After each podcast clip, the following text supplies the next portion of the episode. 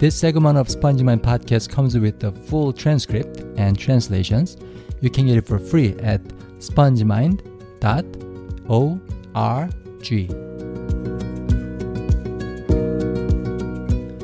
안녕하세요.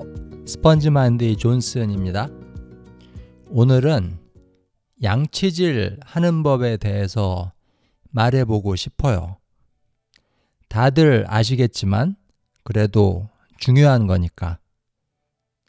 양치질은 이 닦는 거를 말하죠. 이거 안 하는 사람은 없어요. 하지만 모든 사람이 제대로 하는 건 아닌 것 같습니다. 그래서 이 닦는 거에 대한 팁 7개를 드리려고 해요. 첫 번째, 매일 해야 합니다. 귀찮다고 건너뛰면 안 돼요. 아무리 바쁘더라도 해야 됩니다. 두 번째, 자기 전에 닦는 게 제일 중요해요. 그리고 자기 전에 양치질 하고 나서는 아무것도 먹으면 안 돼요. 아무리 적은 양이라도 음식을 한 입 먹으면 다시 닦아야 됩니다. 그리고 세 번째, 양치질 할 때 오래 이를 닦는 게 중요해요. 너무 짧게 닦으면 칫솔이 안 닿는 곳들이 생겨요. 그래서 양치질 효과가 떨어지죠. 그러니까 오래 닦는 게 중요합니다. 보통 치과 의사들은 최소한 2분은 닦으라고들 얘기해요. 네 번째, 뭐 먹자마자 닦는 게 제일 좋아요. 그리고 그 이유는 이거예요. 입안이 깨끗한 상태를 오래 유지하면 유지할수록 좋기 때문에. 예를 들어, 점심을 12시에 먹고 저녁을 7시에 먹는다고 생각해 보세요. 점심 먹자마자 이를 닦고 저녁 먹을 때까지 아무것도 안 먹으면 진짜 좋아요.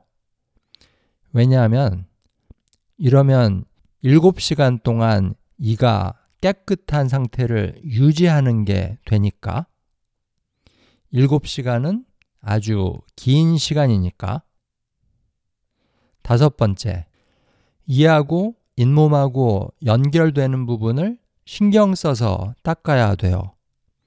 왜냐하면 거기에 주로 음식이 많이 껴서 문제를 일으키니까 그래요. 그래서 이 부분을 특히 더 정성을 들여서 닦는 게 좋습니다. 그리고 다양한 각도로 칫솔이 이 부분에 닿도록 하면 더 좋아요. 음, 여섯 번째, 칫솔로 잇몸 마사지를 꼭 해주세요.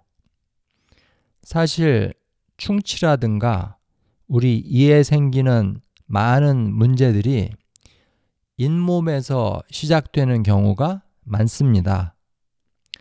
그래서 잇몸을 건강하게 해주는 게 중요해요. 그러니까 이빨만 닦는 데서 끝나지 말고 잇몸도 칫솔로 좀 문질러 주는 게 좋아요. 그리고 입술 안쪽의 부드러운 부분도 문질러 주면 입냄새를 덜 나게 할 수 있어요. 마지막으로 일곱 번째. 이 닦기 전에 반드시 치실로 이빨 사이에 낀 음식 찌꺼기를 빼내세요. 사실 이와 이 사이에는 칫솔이 거의 들어가지 않는다고 보면 돼요. 그래서 치실로 미리 그런 것들을 빼내야 됩니다. 그러면 음식 찌꺼기가 밖으로 빠져나온 상태니까 칫솔질을 하면서 다 제거할 수 있겠죠. 네, 대충 이렇습니다. 사실 이렇게 길게 얘기하고 보니까 양치질 제대로 하는 게 정말 힘든 일 같아요. 그래도 매일 규칙적으로 하면 버릇이 되니까 그렇게 힘들지 않아요. 한국어 공부하는 거랑 똑같죠? 오늘은 여기까지 하겠습니다. 안녕히 계세요.